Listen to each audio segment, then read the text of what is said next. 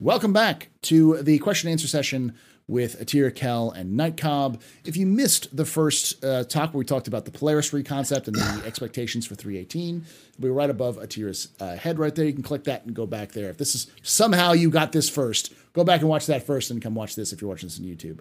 Uh, and uh, it'll be the previous episode for those of you who are listening onto the podcast with uh, Spotify and Anchor and all those things. Uh, so these are questions that are being asked by the chat here. They've asked this these questions. We have a lot of them. and uh, we'll do our best to answer them. Some of them are going to be individual to say, like myself or Tira or Night Cobb. Some will be for all of us, uh, and not all of them will necessarily get answered because some of the stuff we may have already answered in the previous one.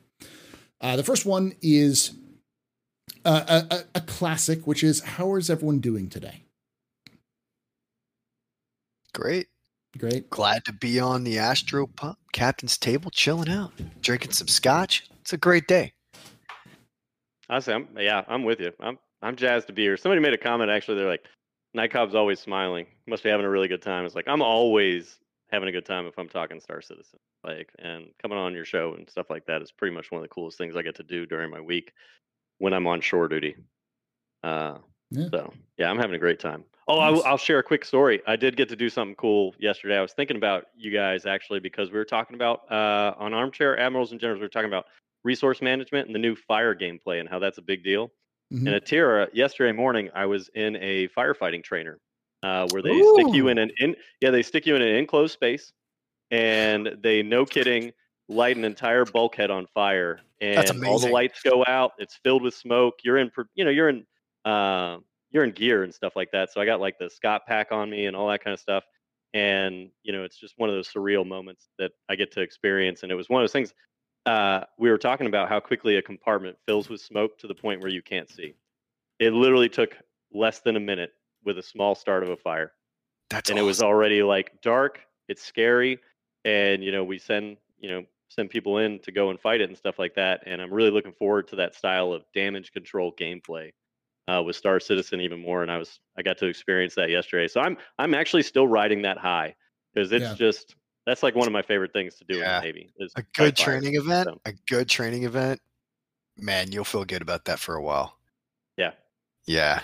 I was going to say, um, I'm I'm looking forward to the absolute terror of a fire on a ship because how quickly it's going to spread in Star Citizen. It's gonna yeah, it's going to be nuts. Like people talk about, yeah. oh well, fire fire propagation seems to be pretty fast uh, in in uh, uh, in uh, in Star, Star Citizen. It's like yes, because that's because how it, that's how it is in that's real how life. It goes. It burns oh. so quick.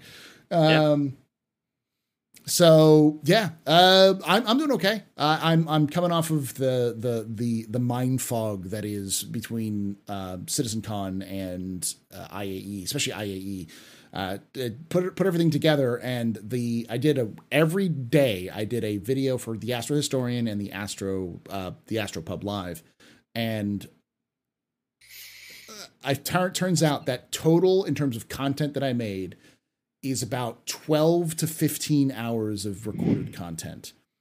An hour and 40 minutes of just pre recorded, edited stuff that I did every day. Um, and uh, yeah, so I realized that's a lot. that's a lot for even me. It was it was good content though, Paul. And I yeah. want you to know that we watched it. I know you didn't watch Armchair Admirals in general. Uh, oh God! A lot okay, of your okay. content yeah. during the yeah. week.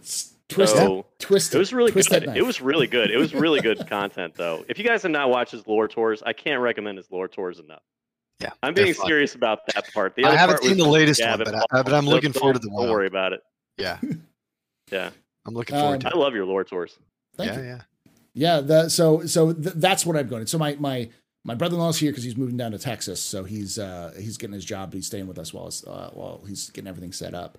So it's been it's it's uh, but at top of all this, I am almost done with school. So I've got two more weeks left until the end of the semester, and I got two weeks off. So I'm just like, I'm I'm yeah. almost there. I'm crawling to the to the end zone at this point. I'm like, I'm almost there. I'm almost done.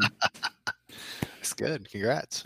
Uh, all right, Paul. Yeah, congrats. And with sincere hope, I if, if any CIG people are watching, you need to make sure that Paul has 318 to play during Christmas break. there we go, please. It's for Paul, guys. Yes. It's for Paul. It's for Paul. Uh, All right, Kura Rayner asks Astropub, when CIG gets chugging at full production speed, what rate do you foresee CIG spilling out new star systems? Um, I would say at the same rate that they currently chug uh, uh, pull out uh, ships. Once the full pipeline's working well, I would expect the average to be one system per per patch. So every one one system every three months. Once they get full speed, full production speed, um, which uh, probably eventually get more than that because sometimes we have ships. We have like multiple ships per patch. So it depend. Really depends on the size of the team, the tools they have, and other things like that. So, um, all right. Next question comes from Northern Trooper, who asks 318. Do we expect any f- uh, flight um, or flight combat changes, ballistic distortion, master modes? Night Cop, we'll start with you on this one. Do you expect any changes to flight combat? Uh, so I think I know it's leaks, so I'll uh, I'll preface that I don't know this with any certainty, and you know a lot of the people probably in chat know that you know leaks are a thing uh, that kind of just typically happen with Evocati. Uh, I'm not going to name names, uh, obviously, it just kind of happens. it's weird. Uh, the thing that I expect to change, and I've heard about I've heard about like the ballistics rumor about ballistics going through shields. Yeah. Um, and I'm super curious about what testing that's going to be. That's actually not a Um, I'm- leak. That was an official announcement from CIG. Oh, that's right. It was on the patch Yeah. watch. Yeah, that was Yeah. on the patch Yeah. watch. I'm curious. I am curious Even to I know read what they're trying to test. Yeah, I'm curious to know. Yeah. Did you have your reading glasses on? I did, yeah, I did. Yeah, okay, I was gonna say. Otherwise, I'm not sure how you got it. Fuck you, man. This is this is this is gonna be the rest of this of the show, y'all. This is the rest of the show. Yeah. Yeah. Um. Anyway, uh. So yeah, I'm curious to see what they're doing with ballistics. I, the master modes, I don't. I don't expect to see for 318, and I'm I'm anxious for the master. Big. Uh. That's going to change the way the game plays, and I'm really looking forward to that. Uh. But I think the big thing is going to be that ballistic change. If you were talking about like space combat, um, and there was something about distortion too. There was something Mhm. about distortion weapons, and I think even that was in the patch watch Yes. about I didn't catch the, the distortion thing. What, what was that? Uh, the Uh, it way it takes- works is it no longer breaks anything, but it will Right. it, it will reduce your ability to like it'll automatically turn off your like if if, you, if your power plant takes too much distortion damage, it'll turn off for five minutes. That's that's what it was. Okay, yes, yes, Mm. yes. I did read that. Yeah, that's a long time. It's a long Yeah. time. Yeah. That's a long time. I think they're building a lot of gameplay that's really going to support like pirate piracy, and that's what they're trying to Yeah. test. I feel like they're trying, and you know, a lot of people are like, ah, it's not building quite the pirate gameplay that we all want. What you guys got to understand is like they're trying to test out aspects of it to see what works and what doesn't, and they're trying to encourage us to engage in that style of gameplay in order to test it. They are not even that sure, you know, how that's going to work because they haven't taken all the variables of what crazy players do into the Yeah. equation and how creative we can be about it. So it's kind of one of the things like, all right, well, let's just kind of like throw them a few bones here and see what they do on their own, and we'll kind of gauge that, and then we'll we'll kind of change the way certain things work to encourage it more or to make it fair or whatever, you know. So there's there's that aspect to it. Just be patient with them and try and and, and put it to the test would be my best advice with regards to the new combat changes. And I know a lot of people despaired too about the ballistics thing with the shield pen. Like, I, just try it out. See Mhm. if it's a time to kill thing. You know, let them let them see what it looks like. Don't get angry about it. Test it for them and Yeah. let them see the results of it. It's creepy how much data they can collect. Mhm. Yeah. Like, I mean, they can collect a lot of data, and if we're running ballistic loadouts and we're freaking nailing each other in PvP combat, and you're you're you're wrecking coolers and and tearing up shield gens, and they're gonna see all of that, and then they're gonna determine then they're, they'll rebalance the game based on that information. So it's it's Yeah. It'll be good. It's good. It's good testing. It might it might actually persuade me to carry ballistics for once. Yeah, it just occurred to me. It might be something as simple or esoteric as they might be testing out damage maps on ships because with the new mm. salvage gameplay, it's like, hey man, how do we really test the damage maps? Well, I know everybody, the people are rocking ballistics, that's going to go right through the shields. We'll see that right on their hulls. Yeah. You know, Yeah. and and that might also encourage a lot of the salvage repair gameplay.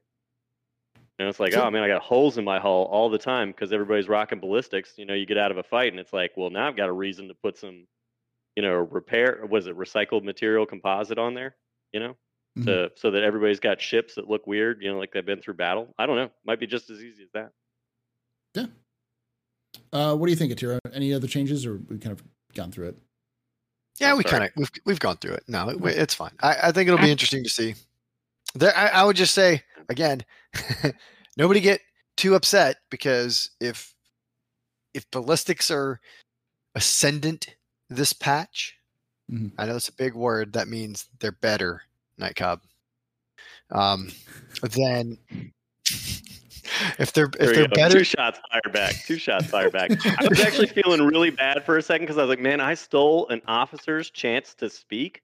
I really hate that. It's gonna make it's gonna make him angry. And then he's like, ah, perfect timing. I can throw a four syllable word out there to just make him feel dumb. That'll be good. That'll be good. That's how I get him back. He's not educated.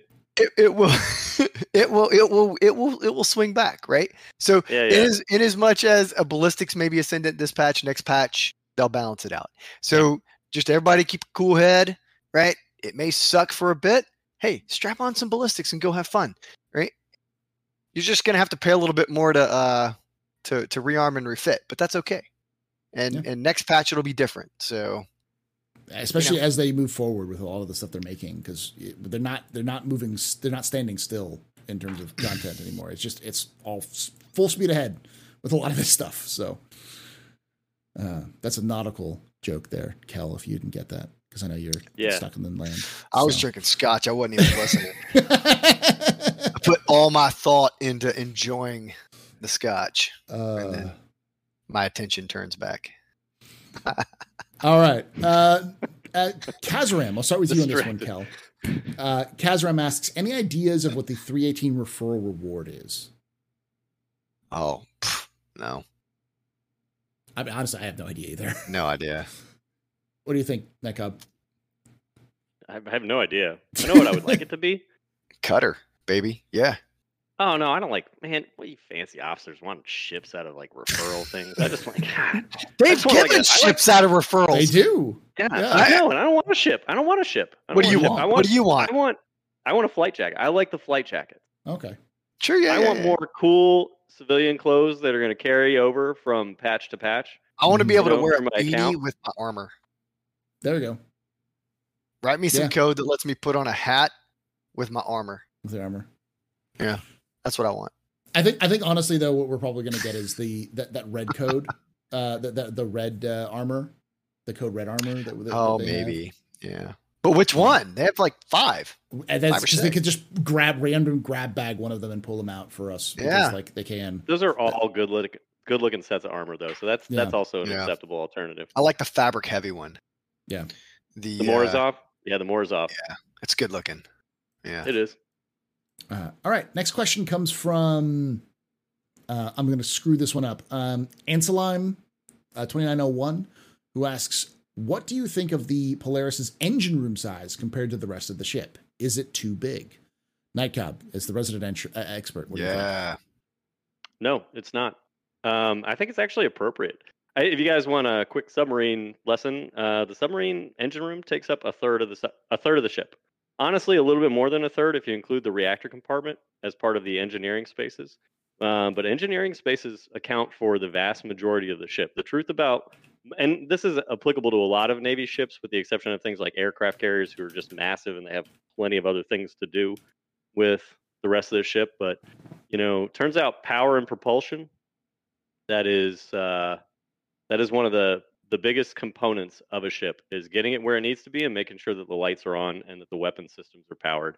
And that's why resource management is a really big deal uh, for Star Citizen. They are going to quickly figure out when they go do these reconcepts of the bigger ships and even some of the little ones that oh my god, a lot of this ship has now become relay networks, power conduits, power systems, fuel tanks.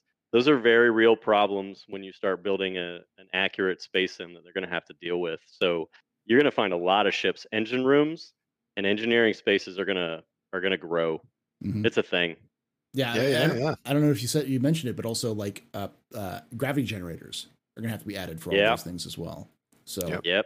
that's something we don't have in real life that we're going to have to have in, on spaceships. So like that's even an additional f- function. And we know that they do these gi- those giant gravity balls is what they want like to do. So um, those things don't do not they're not subtle and they take up a lot of space.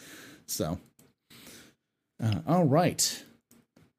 Next question comes from uh, Kura Rayner, who asks, "Can I buy your unsellable redeemer for one dollar?" Uh, what? I can't give it to you. You can give me a dollar, but I can't sell it to you. I can't give it to you. It's literally stuck to my account. For those who don't know, I have a redeemer, which I hate. I hate the redeemer with a fiery passion. It's the it just don't don't don't ever try to convince me. Um, C Daddy CAG, who's in chat, uh, runs a lot of the the platform stuff for Star Citizen, and he got approval from the rest of CIG's uh, uh, heads to give me an unsellable, unmeltable, unupgradable redeemer, LTI redeemer, that I just have Yeah. in my account. I cannot touch it. Cannot deal with it. So, thanks. And Thanks. yeah, you're welcome, Paul. You're welcome. I'm going to say it for them. You're welcome. It's it's what you deserve. Ah, It's what you deserve. You earned every bit of that redeemer. Secret, I secretly, follow your loves it. Yeah. Yeah, I hate it. know. Yeah, yeah. Just I, I have not touched it everything you've once always since wanted. it's been in my account. It's I've not touched it once since it's been in my account. And if I have to, if I have to take it out, I'm gonna blow it up. I'm just gonna, uh, you know, that's just. If, uh, yeah. Did you hear that, C Daddy? Disable the self destruct. Oh yes, Disable the self destruct too. oh, He can't blow it up either. it's got a permanent fault in that Oh. the self destruct doesn't Yeah. work, and you cannot rewire it, and you cannot fix it. Oh yeah, yes, you're welcome for that too, happen. Paul. yeah. yes, and coffee does point out. Then they named it, and they what did they name it? They named it Paul's favorite ship. So I got that going for me, which is nice. Oh, God, Um, the truest thing ever printed on a ship. All right. Uh, next question comes from Northern Trooper, who asks, "Does it look like the bridge of the player shifted forward away from the hull? It seems out of place now." What are your thoughts? I'll start with you on this one, Kel, and then I'll let Night- Nightcop talk, and I'll be right back. I didn't think it did. Uh, I mean, and if it did, I think it was probably just an a, an optical illusion of the program they were showing it in. I think it was it was still there. I'll tell you what I did like about the bridge. It's a big fat captain's chair with lots and lots of screens right dead center that'll allow that guy to see everything and present him with information to make decisions, which I think is which is key because there's yeah, there you know, being a leader has a lot of to do with your charisma and your ability to to influence people to get the job done.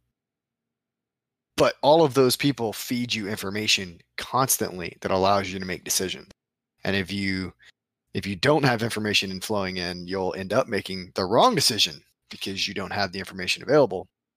So it is good that there's there's an ability for that guy to uh, to input a lot of that or ingest a lot of information and then try to make decisions. So, and I think even even our illustrious senior NCO here would agree that as a as a Navy enlisted leader, he has to has have the right information to make a judgment call.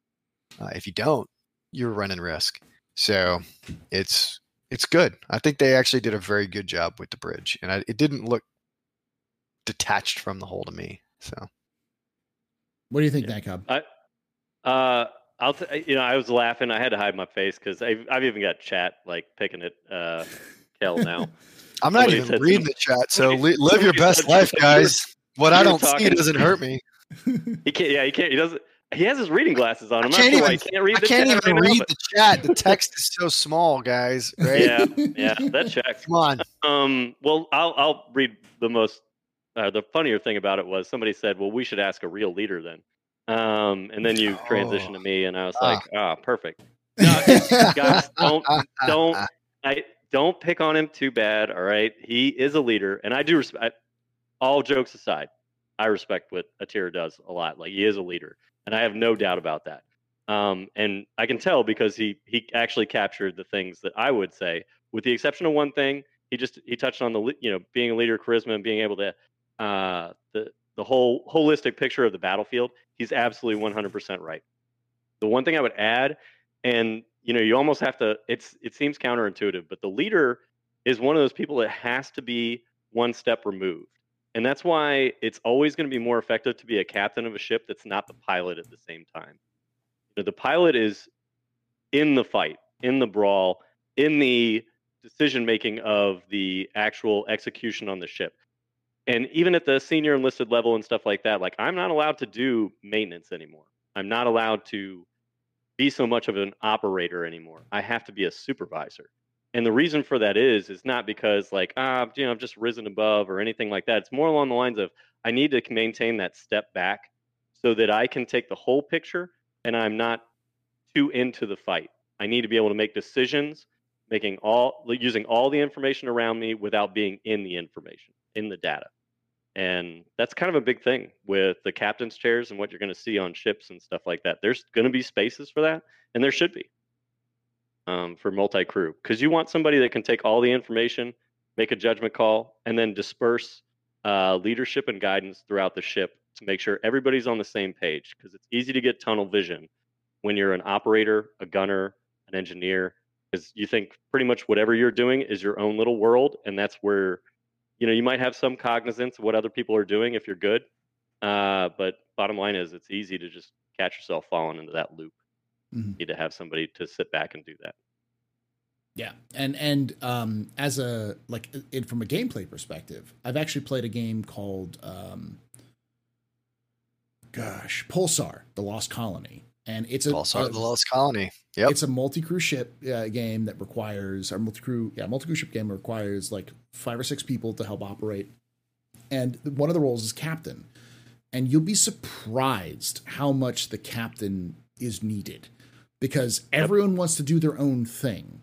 Everyone mm-hmm. has an idea of what to do. Everyone thinks they're the best at what they do, and you need someone who's central who can coordinate. You know, yes, the gunner wants to fire, but if you have a good captain, a captain can basically drill everyone on what to do when you reach a situation and they can do it instinctually. And I uh, I've played games of Pulsar where the crews are kind of you know not too good at first and then like you know 6 7 hours in you get into an area the the the science officers immediately scanning up the uh, uh, for any any ships. They recognize a ship. They recognize it's hostile. The gunner's already acquiring acquiring uh, um, sights on it and uh, you, all you have to do is just say go and they they'll move the pilots will, will, will do the right movement everything and that's that really comes down to having a good coordinator which is what a captain really is and in this game yep. like as complex as star citizen you're going to need that you're going to need someone to when that routine doesn't work and something goes wrong someone to shift and be able to, to do that who's not having to pilot the ship at the same time while trying to figure out what to do. So. Yeah. Which I'll say uh, two things. One, we actually, you know, if you had watched our podcast, you would brought up Pulsar just two days ago. uh, is an ex- yep. So uh, specifically, we were talking about NPCs and how Pulsar manages NPCs if you don't have a full. Uh, mm-hmm. Two, Nightcob. There's a fantastic cartoon that I saw recently that showed uh, an Army first sergeant in E8, and he's sitting there with his hands in front of his face here, and it's in the caption read the first sergeant trying to think about how he is going dovetail into what the CO is saying, right? Yeah. And then uh, I, you cut out for a second. Can you repeat that? I'm really sorry. I, I don't know what it was about my sound, but I, no, I, I heard it cut out too. Yeah. Oh, okay. you did. Okay. So it it said uh, the uh, it, the caption was that the, an army first sergeant uh, figuring out how he's going to dovetail on what the commander is saying.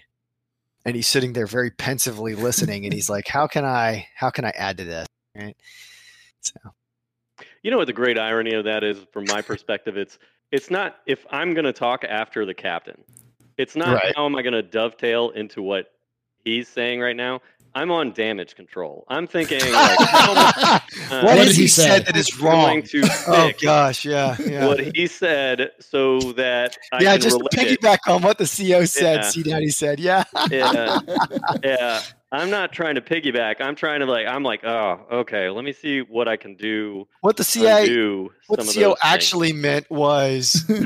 Uh, uh, I, right. I, do hope that they do give us some of that gameplay. I was going to say though, for star citizen, something that I would like is even on a ship, and I'm going to go back to McCarrick, McCarrick, right? This mm-hmm. the Carrack doesn't have a CO's station on it, right? It has that the, the, the cockpit has like three pilot stations on it. And why the Mhm. hell it has that, I don't know. But somebody other than the pilot should be able to designate targets uh, and then be able to direct gunners to engage those targets. Right now, right now, the pilot has to do that. Well, the pilot's busy trying to avoid fire, maneuver the guns into into the most advantageous position. He's trying to do all these things. He doesn't have time to sit here and hit like Alt One or whatever the control is. Is like he's taking his hand off the stick or or off the keyboard to do this. Like the captain should be able to cycle through targets, designate targets, and then prioritize targets based on what the greatest threat is.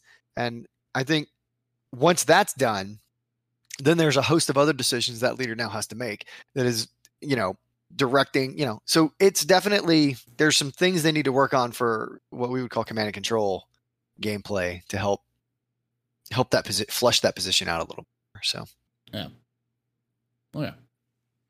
Uh, all right, and, but to my, my my opinion on the the fact that it's for it doesn't matter.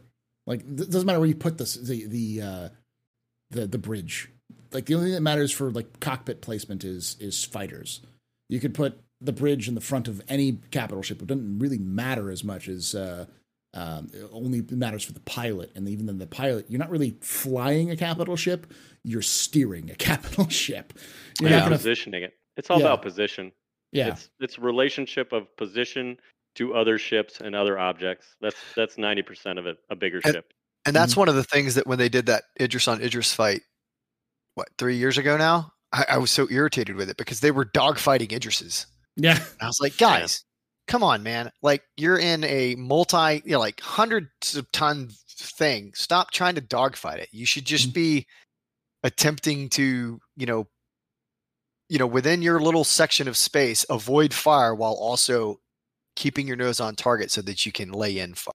It's not, you know, let your fighters get out there and do what they're doing, right? And I, I hope that when these larger ships get in, you'll you'll notice, right, that we're not we're not trying to dogfight these large fleets, Yeah. right? And I and I've I've on my my soldier's opinion video when I talk about capital ship combat, and I've I lay out all the various formations Navy fleets use um, as they're steaming either into combat or just steaming in, under normal operations, and you know there are reasons that they they use these formations. Either they're trying to, you know, you know. But but it's it's fascinating that you know I mean of course the ones I put on are two dimensional and we have to envision this in a three dimensional Three dimensional space. but Yeah. but definitely I think it's going to look a lot more like Ender's Game, uh, at least temp- for for now, where you have these large three dimensional formations that are attempting to push one side or the other, try to flank in three dimensional space, but it's not trying to close into like point blank range. You have to Mhm. keep range for some of these systems to be effective. So. Yeah. Yeah. Uh, move on from there. Uh, next question comes from Northern Trooper who asks, any concerns about the cargo refactor with ships like the Carrack, where you have to play a puzzle game to get the box out? Um, so I, I will I will state this: it is uh, the the cargo refactor does not work the way you think it does because it still works exactly the same as the uh, like sell buying and selling stuff has always worked. So you buy something, it populates in your hangar. You fly somewhere else, it, it you kind of gets sold out of your hangar, while you're or while you're in the hangar. The issue is we don't have the technology for the Carrack yet, which is what it's designed to do, which is to have those little cargo pods be modular, drop down or open up in, in some way for you to deal with them. So, um, like a lot of things that CIG does, they're introducing something before it's fully ready. So you're going to have edge cases like the Carrack, which was not designed with this kind of concept in mind. And even if it was, there's a lot of other factors which aren't in there yet. So, what do y'all think? I think it'll be fun. I don't think it's going to be a problem. Yeah. I mean, people whine about cargo refactor really being a pirate refactor. Mhm. So what? Right? I mean, if you are moving a giant chunk of, let's say, quantanium that you've refined at a station and now you're taking it to sell, and these guys show up and they're like, ah, give us this amount. Well, how about I drop 20 boxes of, you know, Quantanium out the back. You guys pull that in and go sell it. And that's pretty cool. Right. And then you keep on with your freaking cargo load and sell it. Right. And they take that as payment. Right. And they just have to swing in with their tractor guns, pick up that cargo, put it on the grid, and move out. I think that's cool gameplay. And, you know, it deepens what a pirate might be after instead of just blowing you up or blackmailing you or whatever. Um, but ultimately, so too, I think about it from a perspective of I'm going to be a, a, a, vulture guy. I'm going to get out there. I'm going to do that, right? I'm going to have to.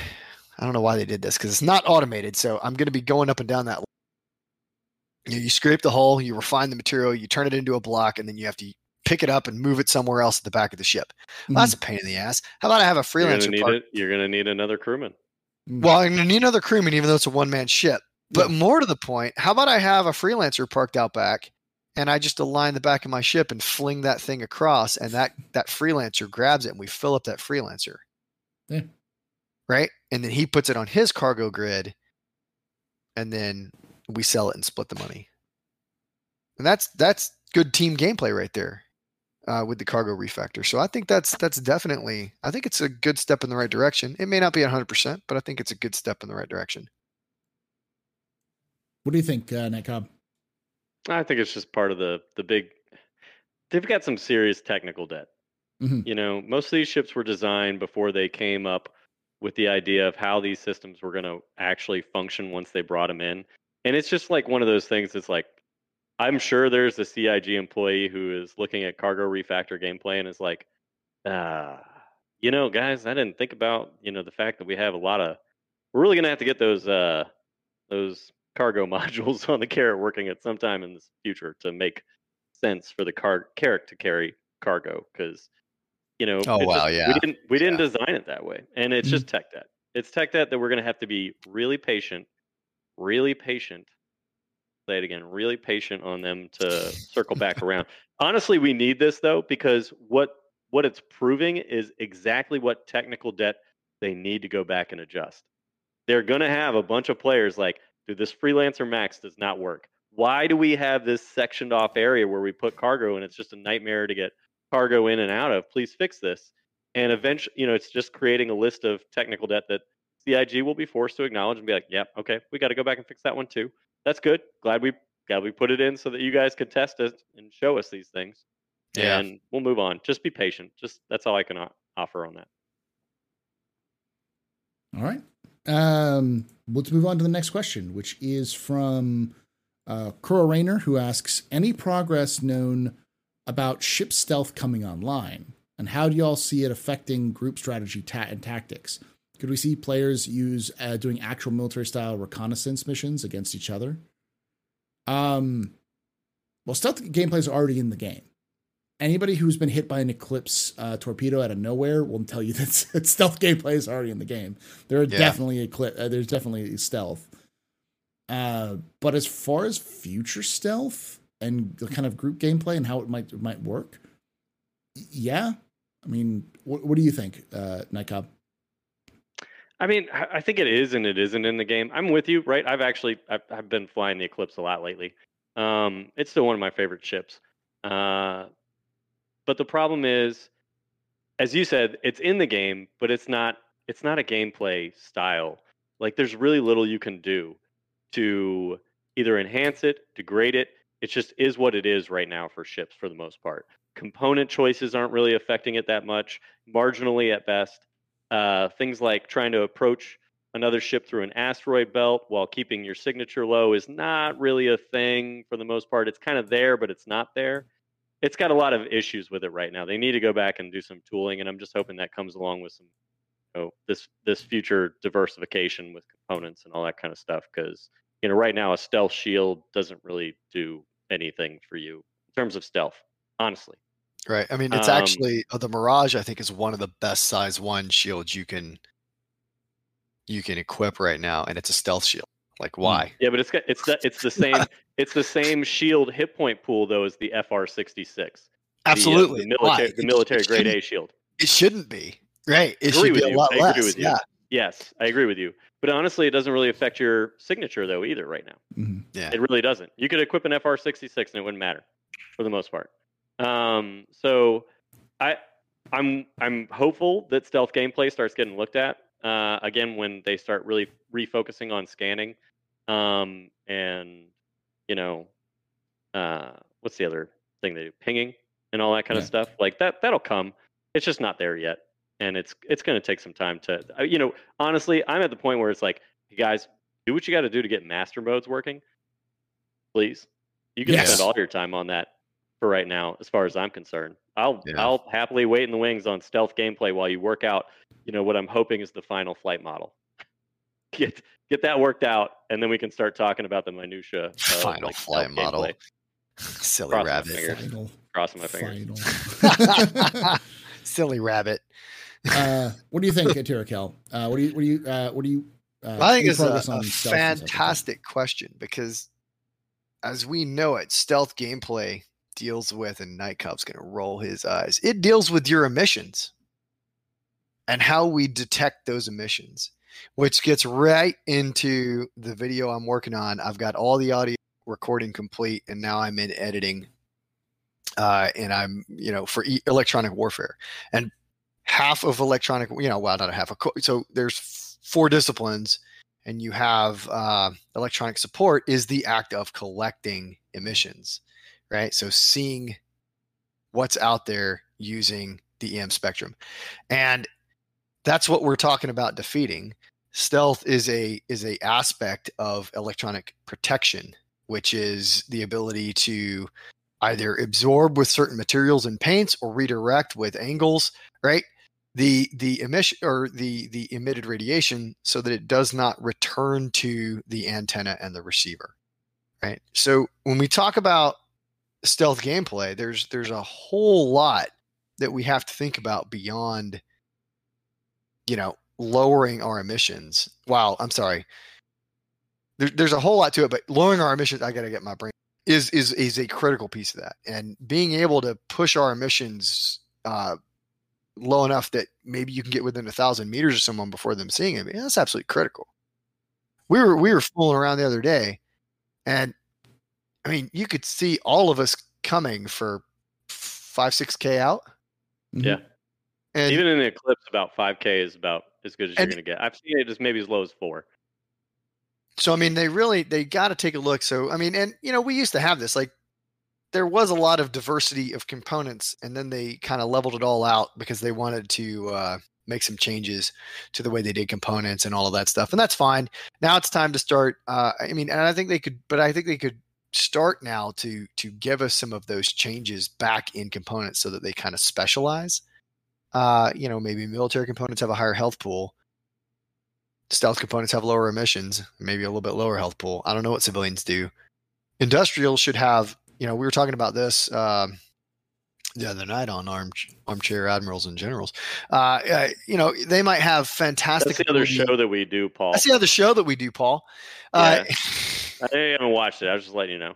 those those might have massive ability to to absorb variations and fluctuations in energy capacity right they're very very stable or they're or you know they're stable and they can absorb a lot of punishment uh you know i don't, I don't know there's there's any number of ways we could do it and absolutely they need to but for stealth gameplay in particular yeah i mean Yeah. there's so many aspects of it beyond you know your ability to for instance another part of uh, of, of enabling stealth is the ability to you know jam out the opposing ship, the receipt, right? The ship that you're trying to you're, you're trying to approach. So you have one ship over here that's banging away with jamming, completely washing out their sensors, and then you have a flight of eclipses coming in from a totally different direction in stealth mode, about to conduct an alpha strike. Right, all of that is stealth. All of that is a part of stealth. So there's there's a lot that needs to be looked at, and I'm going to go into some stupid amounts of depth in uh, in my video on on how they could kind of again dial it up to reality and then dial it back down to fun and that's that's what i would would go for for that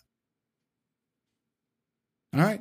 Um, I will. I will f- finish up with this last one, which is: Could we see players do actual military reconnaissance missions against each other? Yes, hundred percent. It's going to happen. It's it's going to have to happen.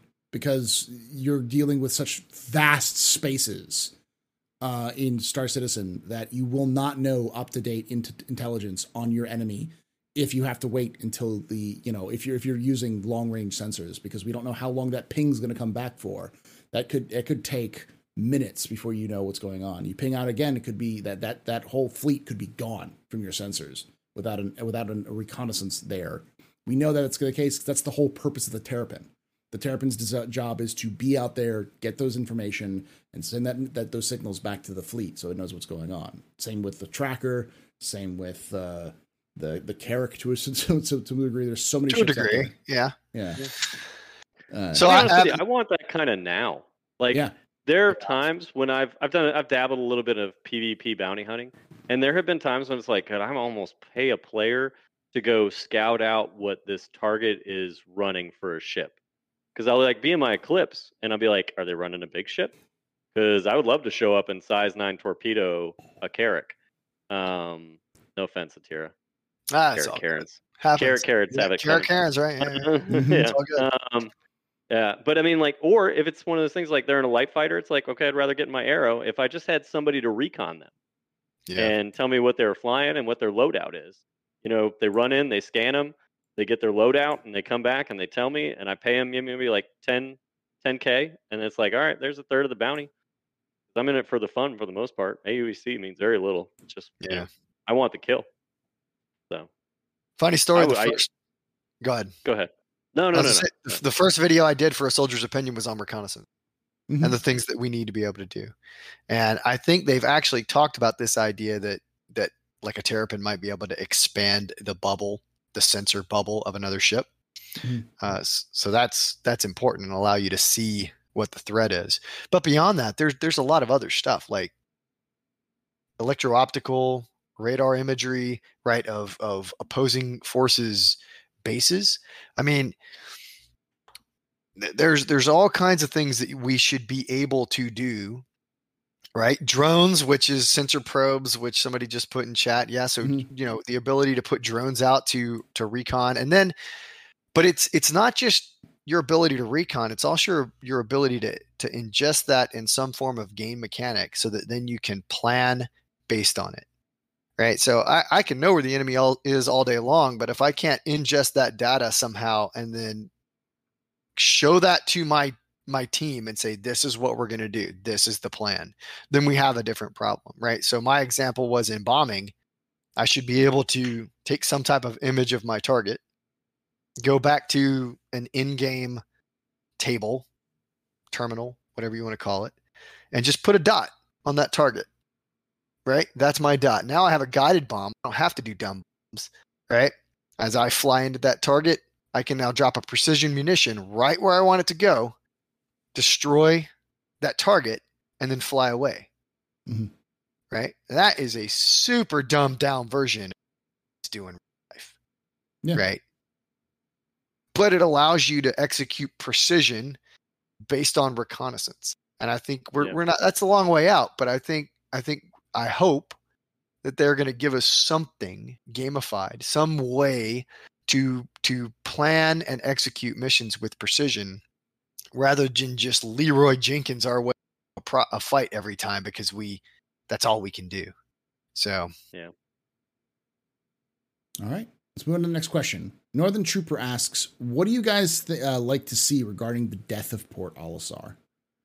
I'm a big Gundam fan, so I want to see uh, the the Nine Tails or Xenothreat drop drop Port Olisar directly onto Orison. I want colony drop. All right, that's what I want. I want colony drop. That's all I'm going to say. What, what do you what do y'all think? What do you think should happen, uh, Night Cobb, to uh, Port Olisar? Uh, I want. I mean, don't me wrong. I love that idea, but I am also starting to grow gradually loyal to Port Olisar, and I don't want it destroyed. I just want it removed to some other place that makes sense.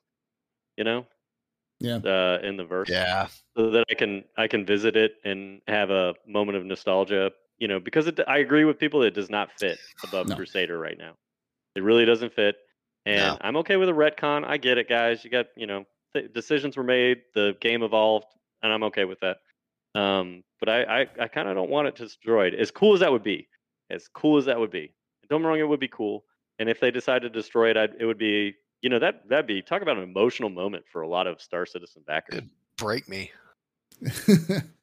Wow, mean- really? That's all it takes? That's right. We're mean- fragile. We're fragile creatures. I, All I mean, I, I.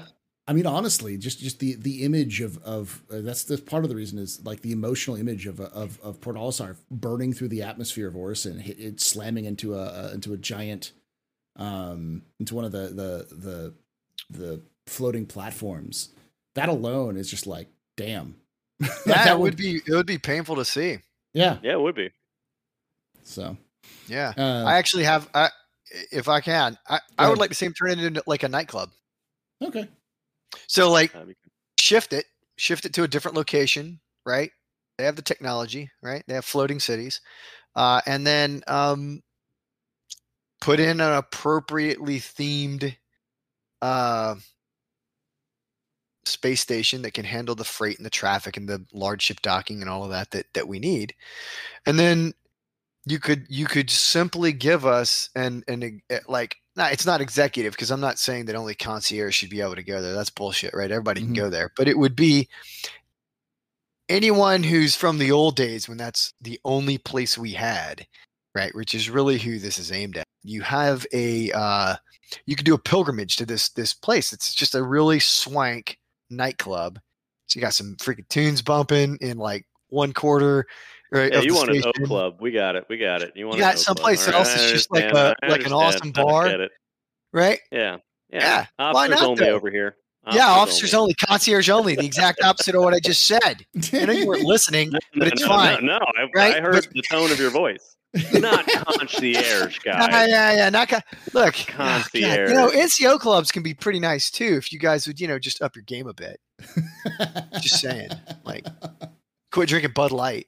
Um, I, I- Anyway, Oof. I, Ouch. I That one agree. actually stung. I think I think the, the best the best option, honestly, if they're not going to destroy it, is to, and this is going to sound like a lot of pain and a lot of work, but they need to completely rework it from the ground up. Take the same shape and everything, but use the new materials and new like bring it up to standards and have it be something that it's not currently because it won't. Yeah, fit with what they're absolutely. planning. So, absolutely. Give us some That'd be cool. hallways in between the Yeah. uh the the two the same side, right? And then have a little tram, Strut. yeah, same strut, and then have a Yeah. a, a tram that runs between the struts. And again, you could have four different themed nightclubs or bars or whatever. It's just a place to come and hang out and chill. Yeah. Right. You, you And- can, you can make it a giant. Uh, Yeah, um, fun. Uh, you can make it a giant uh, uh, strip mall, like if you really wanted to. Um, but as, as long as you keep the same thing, because it wouldn't work as a station because of the, the the no hangers, all pads, that kind of stuff. But Yeah, yeah, yeah. Keeping around, I think it's it would just be a, a place that we go to be slightly nostalgic about when we had even less in the game. Yeah. Yeah. Right. And you're like, oh man, it feels so good to be in Port Olisar. You know, and then, you know, you leave and you go do something else. That's a Tira like basically saying, "Oh, it feels so good to like slum it for a little bit and get back to my roots."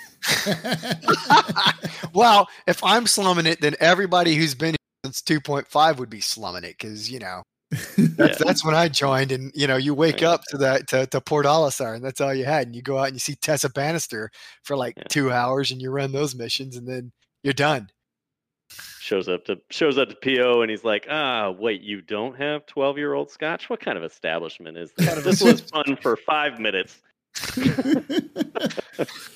You know, I, I the, the, the music on Olisar, I think, is really freaking just really sells it for you though. Mhm. because that's really unique. isn't it? Like the music on Olisar is, is to Olisar, I think, if I'm not mistaken.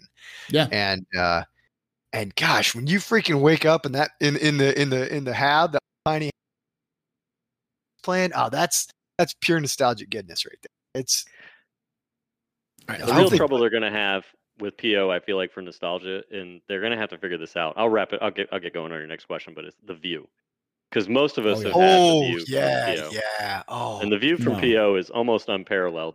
Uh, It really is. Space station. yeah. Oh yeah. Nail on the head there. Nail on the head. All right, Ram three uh, one three one three asks question: Did any of you get a Galaxy? If yes, why? And when do you think will- you'll be in game and flight ready? I did not, but that's just because I didn't. It doesn't fit any of the gameplay style. How about you, uh, Nightcub? No, I am. Uh, I am sticking with my starter ship these days. Okay. I uh yeah, I'm Avenger Titan. That is that is all I've got, and I'm I'm sticking with the. Uh, I want to earn it. I want to earn in game. I want to start Mhm. the the lowest level. You know, kind of like I did in the military, um, and then work my way up to something. Uh, maybe one day. I'll get to a tier. I always said maybe one day I'll get to a tiers level. you, you never will. Probably It's not. I, you're fine. right. You're right. I have to keep working for a living. Uh, that'll be the that'll be the what I have to do. Oh man. Okay. Yeah. your thoughts? So Did you no, know? I did not get it. Uh, Yeah. I think I, I I- I love the design. It's absolutely beautiful. I think they did a a absolutely bang up job on on the design. I think it may be a bit too aggressive a design for an industrial ship, but whatever. It's pretty. Um, yeah, I just I didn't have a really a need for it. I just picked up the A1. I can't wait to drop size five bombs on people. I think that's going to be a good time. Mhm. Uh, the uh, yeah, it didn't really have anything I was super stoked for.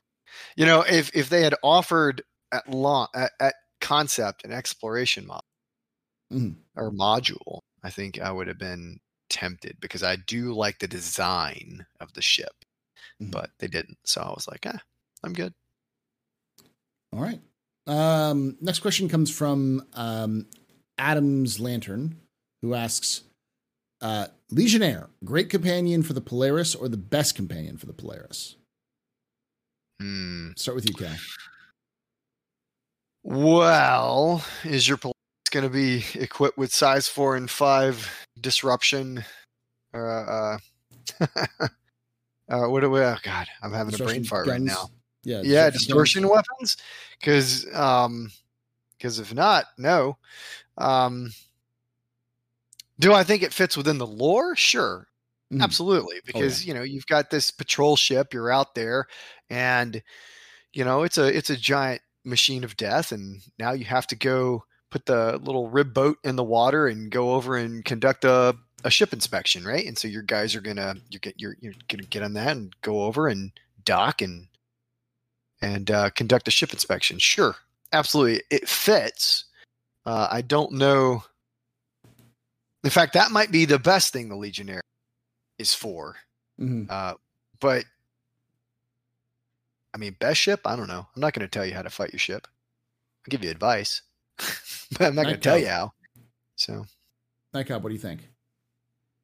And it got me thinking. I had one of those moments where the CO was talking, and I was trying to think about how I was going to do damage control. That's why you saw me probably doing this thing with fingers there. Um, no, actually, he brought up a solid point. I honestly, honestly, I don't know if that's a viable uh, gameplay option. I would love for it to be though. Um, we just need to know more about. I mean, we know some things about the Legionnaire, and we know some things now about where they're going with the Polaris and what kind of gameplay it would be good for. Uh, I love the idea though that that those two ships would pair together because I love the Legion Legionnaire idea. I'm all about boarding actions on ships. That's going to be really engaging, really fun gameplay, and uh, the idea of combining it with the Polaris is just like a really cool idea. Yeah. I hope it works that way. I don't know if it's viable. I'm kind of with a tier. Going to have to play the wait and see game. Mm. I mean, if they continue the idea of this five minute um, ship shutdown, and then you keep pounding it with uh, your weapon systems, and it keeps the ship kind of in a lockdown state, I think it would work well. Uh, because, you know, and that that is kind of piracy slash privateering, where you're able to do that. Um, I would I it to test it, they would need to give us like an NPC based mission. Like, Yeah. go here, patrol Yeah. this area. Oh, here's a ship. Go board that ship. You use the Legionnaire to dock, right? And then if they, you know, and then either forcibly en- enter because they they're they do something funny, or they let you on like a normal ship would, and you do a quick inspection, and then you pull off and you get paid. You know, they'd have to kind of test out that a little bit and see if it would flow and work. I love Yeah. the idea though. I love the idea of the Polaris on the outskirts of space hunting down uh like pirate gang ships and even if you're just going for a specific target or a couple targets that are really high value and the rest are kind of like, yeah, if we shoot them in the process, you know, that's fine. These two these two need to come back alive. So you're out there disabling ships with EM torpedoes and then you're sending your Legionnaire out to do the boarding action to make sure you pull you know the viable targets back alive. That oh, I get chills Yeah. just thinking about it. Too bad that's a long. T- too bad that that's a long ways off. Both That of would be a- a long ways off. Yeah. That'd be a very uh, complex operation. Yeah. if we Yeah. could pull that off, it would be it would be super intense. And again, it gets back to something uh, Nightcob has said in Armchair Admirals and Generals. The primary game loop in Star Citizen is Preparation. I'm stealing that line from Paul. I'm st- don't don't give me credit. That's him. Oh, I've been okay. stealing well, that you from said Paul. you said planning the other Yeah. day or but- planning. Well, planning, preparation, same. Yeah, yeah, same. same thing. But yeah, absolutely. Yeah. The, the primary gameplay loop is wait and is is hurry up and wait for Star Citizen. Prepare for everything. 'cause if you don't prepare for No, everything, that's the Navy's primary game loop. That's not.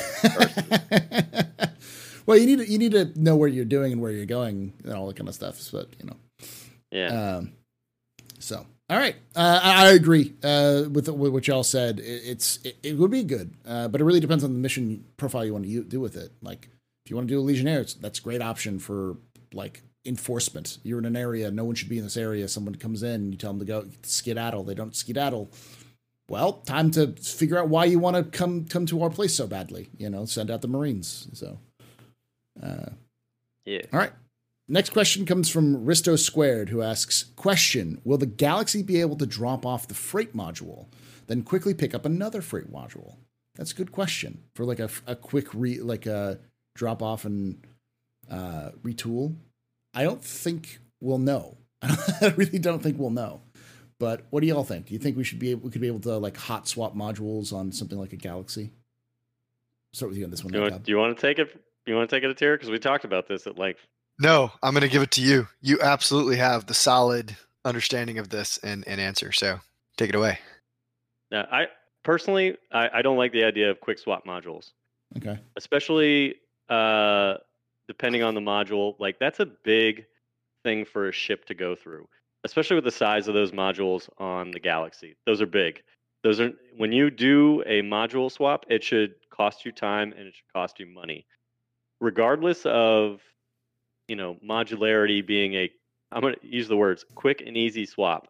Keep in mind that's a relative term. Like what you would be talking about doing if you were to take a ship and drastically change the mission of the ship without even talking about modularity, it would take you years.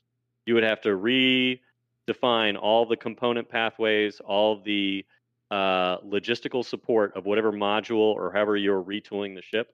So the idea of taking a huge module out of a ship and putting a new one back in, that costs you time and money. And it should be that way. It should be a conscious decision that, all right, as my planning, I'm getting ready this weekend to go out my org and do uh, a different style of gameplay, hauling, mining, refining, whatever. And it has to be a conscious decision. And I love the idea that you're going to be like, I'm going to have to figure out a night to log in, take my Galaxy over to Cousin Crow's. So that's going to take some time. And then maybe you get interdicted on the way or something like that, and some other interesting gameplay happens to you. But you have to take it to a new location, have to get it uh, there, and then execute the module changeout. And they're going to tell you it's going to take time and money. And you have to know that that's going to happen. And that's okay because that's part of your planning game loop. And that's what it should be. It is no small thing to entirely retool a ship for an entirely different mission. Uh, and the idea of just dropping a module off, well, keep in mind, right, that module has got your relay network built into it.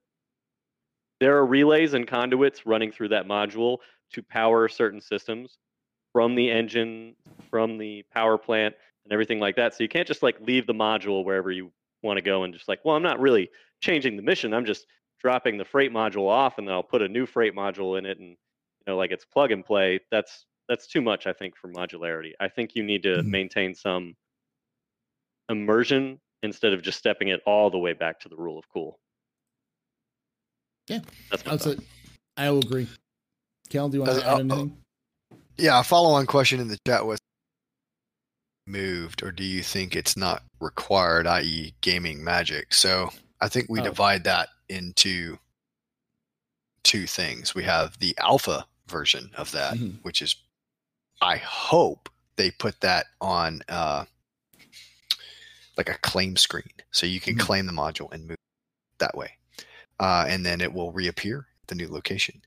Uh, but uh, as not Nightcop would agree, it, putting a module on a ship. It's it's.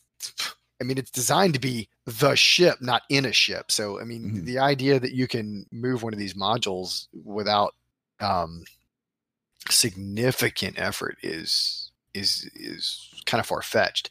So, at game launch, I would expect there to be some type of quanta based shipping mechanism That would Yeah. allow us to move these from point A to point B. Because again, right, the worst thing to ever happen would be for you for them to lock this behind Cousin Crow's and then you spawn at Microtech. And all of your stuff goes to Microtech, including the modules, and mm-hmm. now you can't load your modules because there's not a Cousin Crow's there. Yeah. So that would be a train wreck, and you would have so many people just pissed off and angry and screaming about it. So they need. So for Alpha, I think they should. You should just be. I mean, Alpha may just be equip it like a component, right? Put it in, you go. For game launch, I think it has to be something like if you're in a different system, you have to hire Quanta to go to where your module is and bring it to you, and that's another time sink. And then now you're going to use. Then you have to have that installed at the new location, or you have to take your ass all the way back and have it installed where it's located, and then come back. Uh, and that's just a part of that planning game loop that you're going to have to execute. Mhm. I, I agree with that too. Um, all right, let's move on to some quick ones because we're we're heading up into an hour, and I think a lot of these um, are are pretty quick. Uh, Alcinor asks, "How does how the box missions will change with cargo refactor?" They won't. Yeah, I think they will. Not initially. They'll change eventually, but all they'll change is the quantity and size. So instead of picking up one box, you might pick up seven or ten, or one Sure. big box, or Or one big one. Yeah.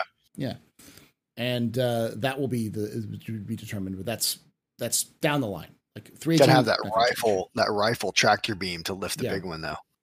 or a, or a nice big uh, uh, mule, you know, to be Or able to lift mule, up yeah. yeah, yeah.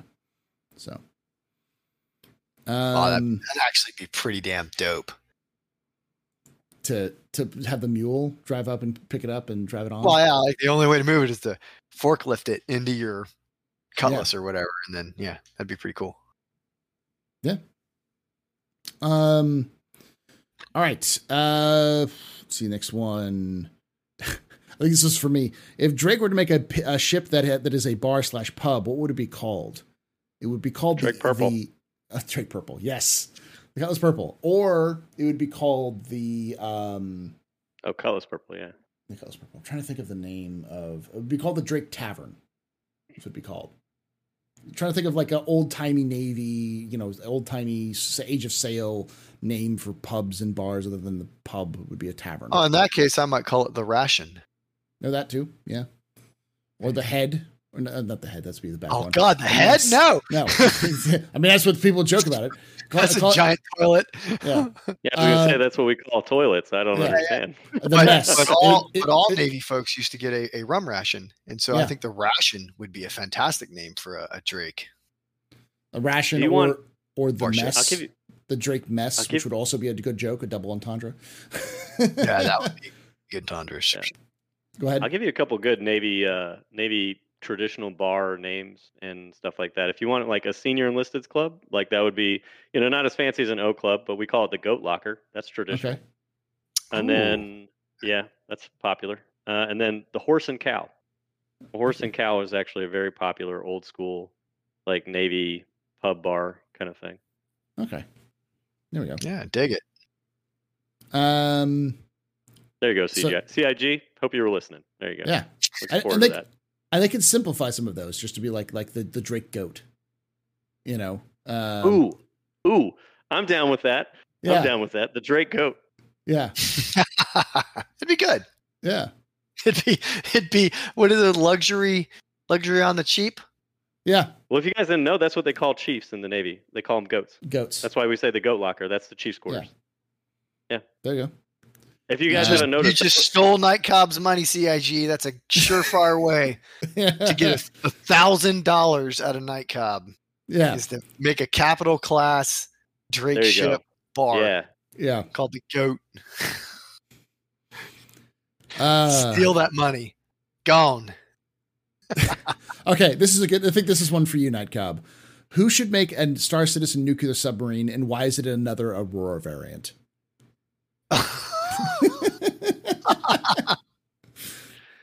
Uh, you know who I want to make a, a that kind of ship? And I'm sorry, it, I, I appreciate the joke, by the way. Yeah, Um, but immediately my mind goes to Anvil. yes. I really just I want something like that from Anvil, like really bad. I love Anvil style, and I love that it's like the new and upcoming competitor uh, to Aegis's old look. And Aegis has got the Eclipse, which is like my closest thing in game right now to a, a nuclear submarine with its size nine torpedoes, and I love flying it for that reason. Um, but I want a competitor. I want a competitor from Anvil, like really bad, because the Eclipse is alone in its market right now from Aegis, and Mhm. you know Anvil's trying to take that top spot, and I would just really love it if they uh, they competed. That'd be my that'd be my thing. you can also But- have the. but would you want would you want a Eclipse competitor or would you want a oh god, what is it? A retaliator competitor. I'll take either. If I'm going to be honest, I'll take either. I just want them to compete with Aegis in the in the game of torpedoes. And I know that the gladiators kind of like stretching into that line, but it's not at the same five. time.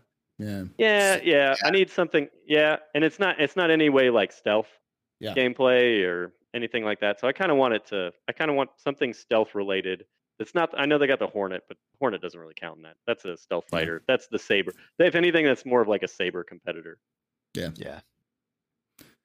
Uh, all right. Um, next, uh, next question is from uh, Ansel Me two twenty nine oh one, who asks, "What is your modern day U.S. Navy or other Navy equivalent to the Polaris?"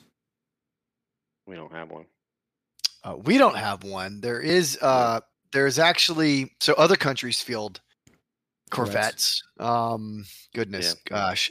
Go watch my capital ship video uh on a soldier's opinion. I'm sorry because I can't remember off the top of my head, but I do talk about a modern uh Corvette. it, Corvette that I think is out of northern Europe. Okay. but there are definitely existing Corvette class vessels out there that are multi-role vessels that do a little bit of everything that um, that are out there. They're they're they're top tier, but we don't field one in the U.S. military. I would Honestly, s- like I, I'll go back to what we said though. Like the Polaris is shaping up to be closer to a submarine than it is like Mhm. a surface combatant. The way it's the way it's coming with the torpedoes and you know the tur- turrets are there, but they're not. That's not his primary weapon. That's self-defense, baby. That's that's old crap. Something's next to me. Mhm. Yeah. Um, How about the littoral ship? Gross. lit- literal ship? Yeah. Yeah. No, no, Don't get littoral. He's talking Littoral. about Yeah. a uh, uh, uh, what would you call I it? know- Brown water? Is that about. what that is, or is Yeah, it green? that's brown water navy. That's brown water Yeah. navy. Yeah. So. If you want me to Um, explain it, I will. But I, we, we don't want to take up too much more time. with Tree, your Tree podcast. has already explained it to me. I know. I know that what, it- what it was talking about. The LCS. Yeah. Um, Oh, yeah.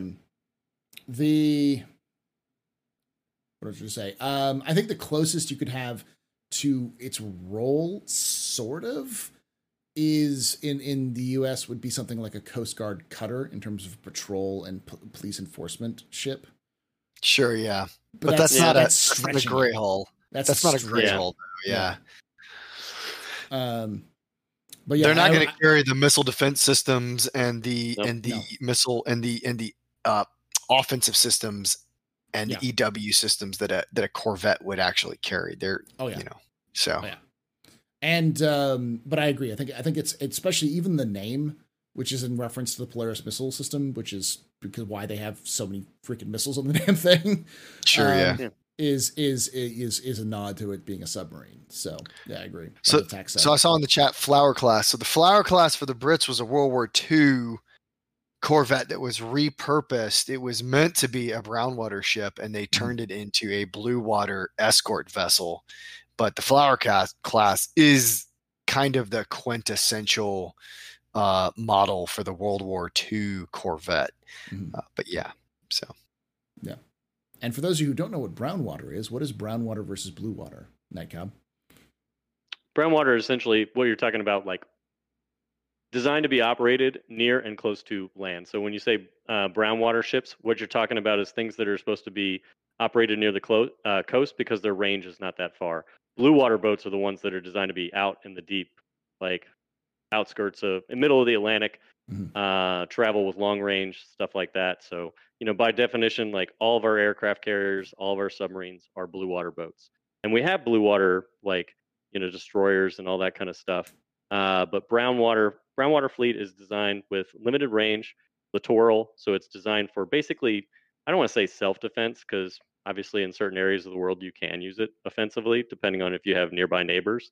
Um, but you know you're limited in your range. That's why we Yeah. say the Navy is a blue water Navy because we build ships with the intent of global uh, Mhm. force projection. So Whereas a lot of countries build brown water. Yeah. exactly, exactly. Um, and for those who don't know why it's called brown water, it's because uh, blue water, when you get into the deeper oceans, you can't see the bottom, but as you get closer to the shore, you actually see, like, you can actually start Yeah. seeing the, the, the ground. So it kind of changes the color to being a little bit more brownish uh, and or a little di- different, shallower water looks different if you would have ever done so. For those people who've never lived near the ocean, no, no, no idea what we're talking about. So, It's all good. I mean, yeah, I'll I'll tell you guys right now. I've been out in the I've been out in the the deep. Um, but I mean, like when you're close to shore, even in the pretty places like Hawaii and stuff like that, you know, compared to what I've seen out in the middle of, I could pick a few oceans, but you know, Indian, Atlantic, Pacific, like that's trash water. That's Yeah. swill. yeah.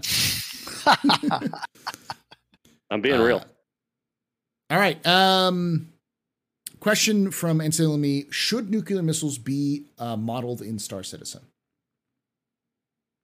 I used to think so, but not really. We have we have the equivalent in Star Citizen lore, which is called antimatter torpedoes. Um, Yeah, the, yeah. pro- the problem is, is that nuclear power does not work in the way that the movies, the nuclear weapons do not work the way that the movies think they do in, in space. One of the reasons why Well, I'll be nuclear honest, weapons- nuclear power doesn't either. Yeah, true. Nuclear power doesn't either. Just to be clear, Yeah. 99% of the stuff that comes out on TV is myth. Yes. Uh, but then nuclear weapons, uh, the reason why nuclear weapons are so devastating on, on Earth has a lot to do with atmosphere and atmospheric pressure and, and back, back blasts and a lot of stuff like that. But we we've talked about we've talked about orb- orbital bombardment, and nukes Yeah. would be good for that. I I, I feel like right, Mhm. And I absolutely highlight this in my EW video. Get so technical in it. We are talking about a game, Yeah. and and the This game has to be balanced.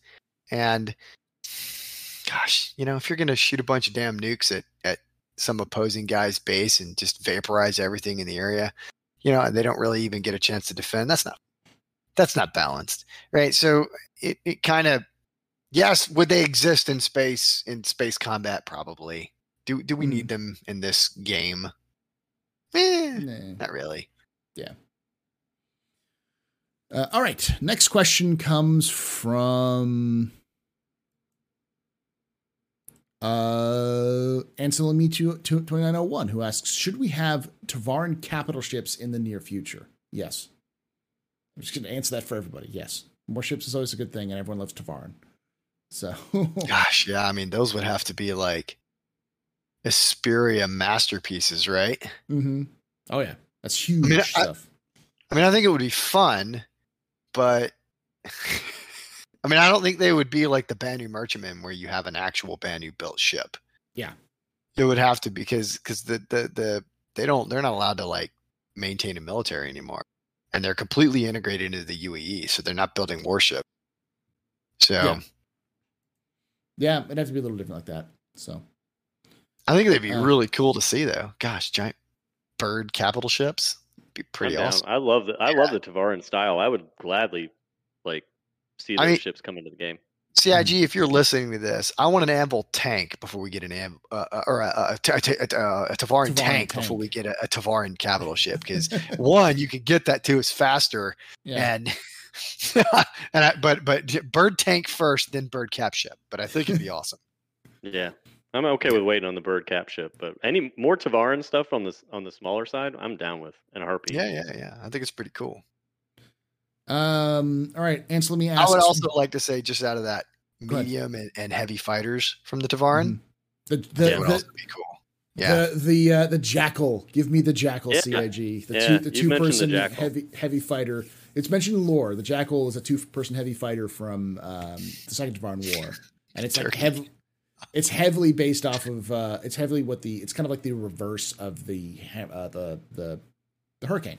It's kind of the reverse where the hurricane's all offensive, the jackal's defensive, where it has its Hmm. secondary s- s- uh, person actually rotates the shields to protect against oncoming fire. While the Oh, that's flies. cool. Care- care- careful there, Paul. You're gonna get uh, Tira started on defense wins championships. You know. So, Now, Um, logistics wins championships, especially in warfare. Get on my level. Um, and it was really cool to see them to, to see those those work the way that they did and that kind of stuff. So yeah, yeah. That would be Um, cool, though. That would be cool gameplay. That would be fun. give you it's like uh, Rio seat being a more of a defensive position versus an offensive position, which is a nice little like tanky sort of thing. Yeah. Yeah. Uh, I'm down. all right. Uh, Anselmi two hundred nine asks drones for Polaris. I don't think it. I don't think so. it. No. If you It's want not a drone, really. It's not really what it needs. No. If you want a drone ship that does the same thing the Polaris does, then get the uh, uh, get the Nautilus. That's what the Nautilus does. It's a drone ship, effectively. Even though it deploys mines, it also deploys, deploys drones and such. So, uh, all right. But the caveat there is that you're you're basically buying an auxiliary ship versus a line combat Support. ship. And for for Right. for for gameplay point point of view, you're buying a buffer uh, or or a, or a support rather than buying a, Yes. a tank. or Yeah, you're buying a support shirt. Sure. Yeah. Shit. now you're gonna get him on the logistics wins championships game. Although I- I'm I- still unsure how mines are going to work in three dimensional space, but Yeah, Yeah, sure. that's pretty good. I have to. I get ten, but Mm. I need ten thousand. How is this going to work? yeah. Yeah. Um, based off of what I've heard from it, is that they are not mines in the traditional sense. They actually track. So they're more yeah, like that's what they'd have to be. They're like guided torpedoes, or like they'll sit in an area and then it'll pick up a, a signal and just start moving its way towards that that target to try to catch up to it and blow it up. Okay. Yeah. Um, Yeah, yeah. So- Okay, that might work. yeah, Sleeper Uh, torpedoes. yeah. Yeah. Um, so I've got four questions left. This one I don't know, and maybe you know. Mr. Bath Salts ninety eight asks: There's STF ships booked in for Q4 release. Any rumor on what it might be? STF. I don't know what STF stands for. I'm assuming he's saying that there's some ships on the roadmap. Straight to are- flyable. Oh, straight to flyable is what he means. Straight to flyable. Yeah. Oh, that's yep. Cool. Another Um, acronym. I, I, we, there's a ground vehicle that was been discussed multiple times. Um, that was that was it's not been released yet. That's not the, the the Steve. So, I think it's a ground vehicle. And if it's if if it's if I have anything to say about it, I really hope it's the um a Ursa rover with uh with medical a medical Ursa rover. That'd be my hope. Uh, That's a variant, but yeah. yeah. Yeah, it's straight to flyable though, so straight to I, was travel. say, I Sure. think they count the variants as the straight to flyables though. hmm Yeah. Like the the the the C8R was a straight to flyable. So, Hmm. uh, what do y'all think? Any ideas? I, I have no idea what they have planned. So I could tell Neither you that I, I, to be perfectly honest. I, I would also love for them to give us a a Ursa sized APC. Yes. The, you But mean that's- the you mean the Marine Rapid uh, Rapid Deployment Vehicle, the RDV, which is which is what the Ursa is based off of, which is a Marine uh, combat vehicle. So, Yeah. That would which be I fine. about. Um, So, yeah, well, they got I their, just saw got the True join the chat. No. yeah, yeah, yeah, right. All right. Uh, they've got the ground No, nothing else on the Spartan. in. Yeah. I, I just see somebody say Spartan. No, we need to get Too away big. from the Atlas platform. The Atlas platform can only be carried by like three ships, uh, and in my opinion, we need to focus on ships or on ground vehicles that the entire community can enjoy, at least for a little while, Mhm. right? So yes, vehicles that large absolutely have a place in ground combat. We have them in real life that are that big, uh, but you know, it's a game, and we want people to be able to take these things and go places with them and use them. And not many people can move a an Atlas chassis vehicle. So I would, I, I see people in the chat. I hope not. Let's move away at least for a time from the the Atlas platform and find a completely new platform that is something that smaller ship can move. I think that's that's where we need to be. Uh, all right. An Uh, Origin this- Tonk. It's got this- really sexy seats in it. The vibrators Leather. in the back. Yeah. To, It's to right up your alley. I knew you were going to talk about the Officer- Origin tank. Yes, Origin Yeah, tank. tanks. Oh, just lean back in it. It massages my back while I'm killing the military at the same time. Amazing. Yeah, Yes. yeah. All right, so this is this I think is more for Tree. Um, Drakelith asks, with the influx of new players, I need to know how many packs of crayons do you recommend stocking per new player? At, at, at least at least uh, uh, one SCU versus of crayons. You need at least one SCU because you never know when you're going to run out of crayons, and you, you know you don't know. I mean, I think the, there's there's no place that I know of that actually sells crayons. So I'm guessing new new new uh, uh, New Babbage might sell them. I don't know. So, Crayons seem like a Lorville thing. oh yeah, yeah. Yeah. Be. That's where all the Marines come from. They recruited out of Lorville. Yeah. out of the bag- slums of They've been wearing Lorville. bag helmets, man. They've been wearing bag helmets. All right, I've seen them. Those are future Marines. Every time I walk by one, I'm like, ah, poor guy. He's gonna. He's he's a good kid though. He's gonna do good things. Oh, He'll Yeah, my, really run thing. at that machine gun nest with gusto. this this is Yeah. uh this is my uh this is this is how I know you're in the Navy because my my wife was raised uh for, my my father in law's in the Navy was in the Navy, and um my wife when she played Halo for the first time, uh she called all the Marines meat shields. Um, and she would Jeez. she'd be like, "Go, meat shields, go before me and take all the bullets, so I can I can deal with this later." Yeah. Oh, And then I'd be like, "That's mean." She's like, "They're still my meat shield. I'm still sad when they die, but that's what their job Yeah. is to, to go, go to go Uh, in front of the bullets." I like. And honestly, you know, that is that is totally a Navy thing. Although I would argue that I, I'm with you. Like, yeah. uh, I personally, I love the Marines. I have Uh-huh. the utmost respect for a Marine. Um, they're great. They are loyal to a fault. They are hardworking. They are the most respectful. Uh, sometimes, like at the junior en- enlisted ranks, like I, I, I love Marines. Absolutely love Marines. Mm-hmm. Even when they're eating crayons, um, they're just God. They're so lovable. It's it. You, I, I don't know how you don't love Marines. yeah. They're just they're great people. Uh, they do a very good job of instilling discipline and making Yeah. them exceptionally professional. And I, I They think are. that's They that are. a super strong point for the Marines. They are pretty great. Yeah. You would And never catch a Marine talking to a tier like I am today. Yeah. that is a Navy submariner thing that is Yeah. going on. Like a Marine is probably horrified by the way that I'm talking out loud to him pretty much regularly.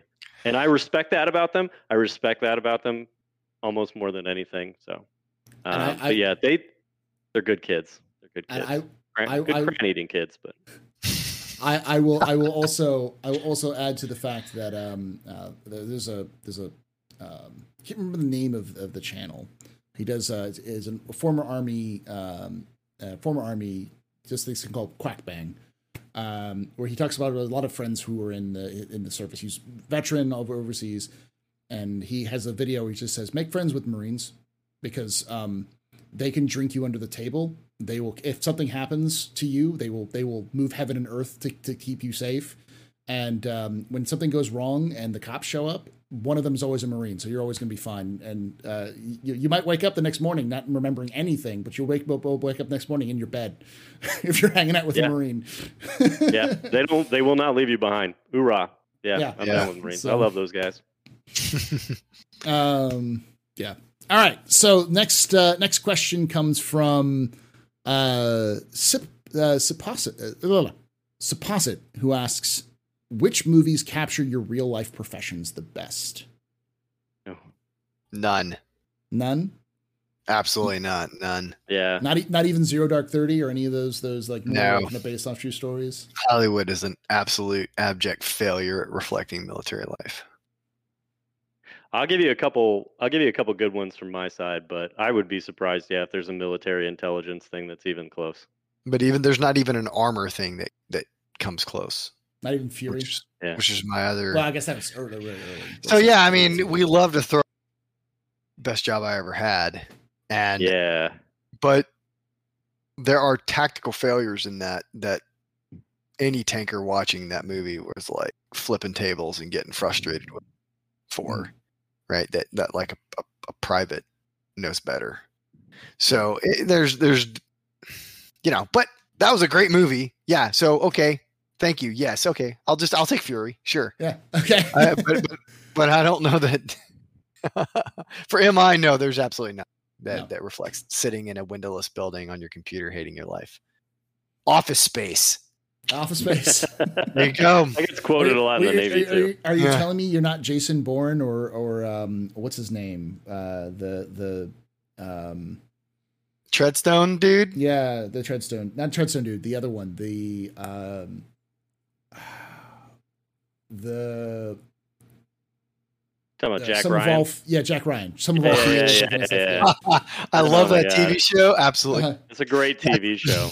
Yes. it's a f- great fiction fantastic Yeah, it's great fiction, fiction. Yeah. Uh, it's, it's, I get- it's, I always I always like to think of that as because people forget that the person who wrote James Bond was an actual British intelligence agent during World War II, and it's like this is what he hoped. This is what he wished his Yeah. job was like. Like like because I know Yeah. um, the writer uh, Clancy was in was in was I think he was in Navy intelligence or something like that or um, and so I'm like Pretty sure he Jack was. Ryan- Yeah. I, I think he just he was just writing based off of what he wished his job was, and not just staring at a screen for for 17 hours a Yeah. day. absolutely yeah Uh, See, I Jack- see a lot of people quoting down Periscope for the Navy for like submarining. I'm gonna tell you guys right now, that's like a half truth. Like, I honestly don't like it that much. For I, you know, it's funny because even like my fellow submariners, are like when they pick a movie that's the closest, they're like immediately they quote down Periscope. They're like, oh yeah, like that's real. Yeah. And there are so many inconsistencies in that movie where I'm like, dude, no, that's not how that works at all. Um, so I've got an issue with that one as a choice. I actually like Hunt for Red October a lot in some That is a fantastic movie yeah Yeah. And what I tell you they get right is the space on board, even on board that Russian submarine, which is huge. Um, like when you when he goes to his stateroom to talk to the political officer, and that's the captain's stateroom, and he they're both crammed into the table, like that's that's pretty realistic in terms of space on a submarine. And I kind of appreciate it for that. Crimson Tide is abysmal. Do not take that for any kind of gospel. Um, and then I'll get I'll give you one thing, a little bit of side note for a movie that does actually capture one aspect of my profession pretty close. If you guys have not watched the Chernobyl HBO series, that is Good. about the closest you're ever going to see for nuclear power being represented in. all right yeah Yeah. Like I watched that and I was like, wow, that's that's pretty close. That's pretty Somebody- close on all fronts. Come, somebody keeps asking Das Boot. Uh, I mean, I live I live in the nuclear submarine world, so yeah. uh, not the diesel electric World War II Yeah. era. I would love Yeah. to tell I, guys. I'm sorry, I can't really speak too much on the what life was like on the diesel electric side. Um, that was long since done when I joined the Navy. I am not a Tira. I have not been in the military since you know 1984, so I can't tell you what life was like on the diesel electric boat. I, I hate to tell you uh, this, but we, we, we were at nuclear in 1984. So No, I'm just. I mean, I was just giving you a reference though of that time period. I know you've been in a long time. yeah, 1884. You're yes. closer. That's much Yeah, clo- closer to Robin I'm sorry. That's what I meant. Yeah, yeah, yeah, yeah, yeah, yeah. yeah. Yeah, when I was charging across the battlefield on horseback, it's fine. Look, You're holding up well. You look good. I know. I- yeah, yeah. Yeah, yeah. um, gosh, what was it? Um, there's a no, it was, it's Three Kings was what I was trying to think of. It's like Three Kings is uh, Oh, uh gosh, is what a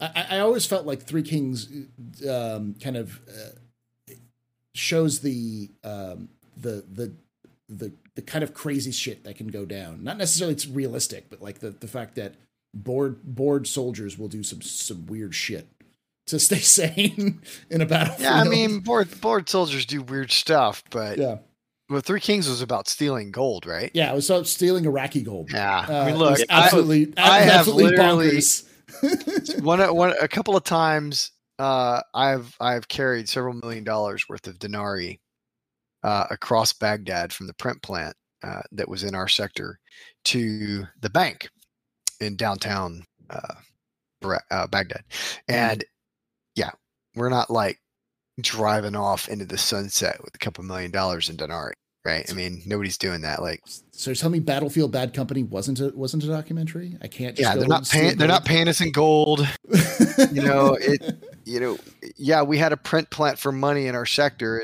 We absolutely didn't sit there and like take ten denari off every. You know, whatever. Yeah, it's not quite. It's not uh, stupid stuff. Stupid stuff. Not Stuff. not Not- attempting gold heists, right? I mean, not not end up Yeah. in not a, not end up in front of a court martial kind of Yeah. kind of jobs. Uh, absolutely. so- someone asked, uh, "What's what's a good movie for, uh, portraying m- my profession?" None of them. Uh, No, Stand there's and deliver. not even. Stand and deliver is not a good one. No, like like like uh, people will talk about like The Blind Side, and it's like like like that is the dumbest movie, or, or like uh the like oh gosh, what's the one? It's the one with a woman who's based off a true story. Michelle with, like, Piper. Michelle uh, Piper. Is it m- the one with the. Coolio? maybe I don't remember which one. It was the one where she was like like the English teacher, and she was running around like ch- talking at them and trying to be. I was like, this is the dumbest. This I woman. show is my the age. I'll worst say Dead Poet Society. yeah even that like it's it's it's like these are like these stories about these these these hopeful come ups and you're gonna make everyone feel better hell no that's not how teaching works teaching works where you teach 150 to 300 kids. You barely remember their names. You do your best to try to keep keep them to, to keep them straight and work to work with them. Uh, and then that changes every year. It just like goes through and through and through and you never you're never able to really uh, like you you you hope that the fellow teachers can pull them up and continue their education until they can get a good they're, they're good standing citizens and they get the education they need to do the job they want to. You care about them but god you, you i wish i had 30 kids for that entire year and that's all i had to worry about. That would be that'd be heaven. Like like oh god. Um the one thing that and it's just like every cop movie every cop will tell you is that the one thing that movies never get right is the paperwork. Most of your most of most jobs is just paperwork. Yeah. so even teaching is mostly paperwork. Yeah, I do It's a lot of paperwork. yeah. Yeah, a lot of paperwork. Um which is what which is why i like uh hot fuzz's jokes about paperwork uh about like how it's like like the shootout happens and they're like oh what are you gonna do now we got a lot of paperwork to fill out because it's like you Yeah. know got to account for every single bullet fired it's like yeah if, Yeah. if if if a teacher was to do with all of the crazy things you see in a, in a school, I'm sure like a military intelligence or or a submariner was to do all the crazy things you see in the movies, there would be so much paperwork that would have to be filled out just for that. Um, all right. This is the last very serious question from Astro Chronicles, who does a fantastic uh, YouTube series uh, where he takes ships and um, con- concept ships and comes up with his own concept ships for Star Citizen, who asks rum and coke at Area 18 or martini at New Babbage or shot of cheap vodka vodka at Grimhex or glass of water at Orison or just get punched in the face by Lorville security. Beer at Delamar. Beer demo, yeah. Uh, I can't believe that's your answer to that. I'm Cold, really mad you stole that. from me. cold beer at Delamar. a cheap beer Yeah. Because it's not Yeah, it can be cheap. Uh, It's got to be cold. You know, you know what? I'm going to go with the option. option. Um, taco out of a taco truck in Pyro, like out of the side of side of a cutlass. Taco out of a side of a cutlass in, in Pyro. All right. Best best taco you're ever going to have in your universe. That's that's it.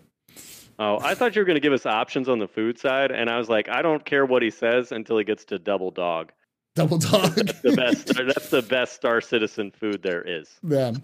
Two hot dogs Uh. on a bun. I don't know why we're not doing it in the states yet. I'm doing it at home, by the way. Yeah. Ever since I've Double seen dogs? one in Star Citizen, it's like, man, two hot dogs, same bun. It's happening now.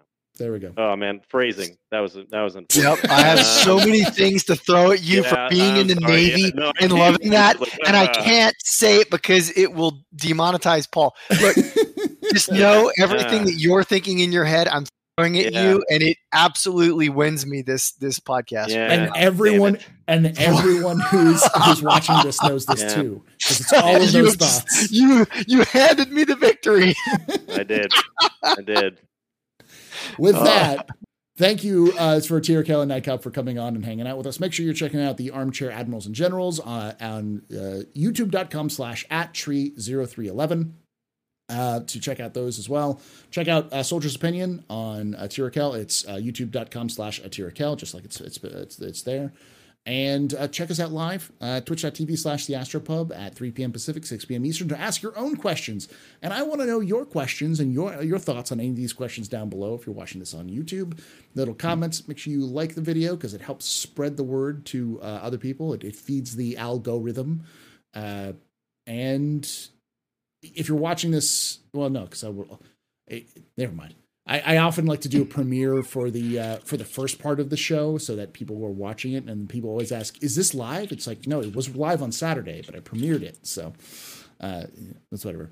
Um, and thank you, like I said, everyone time. Thank you all so much for watching, and remember, uh, nope, I'm not gonna do that. Hope to see you someday in the black.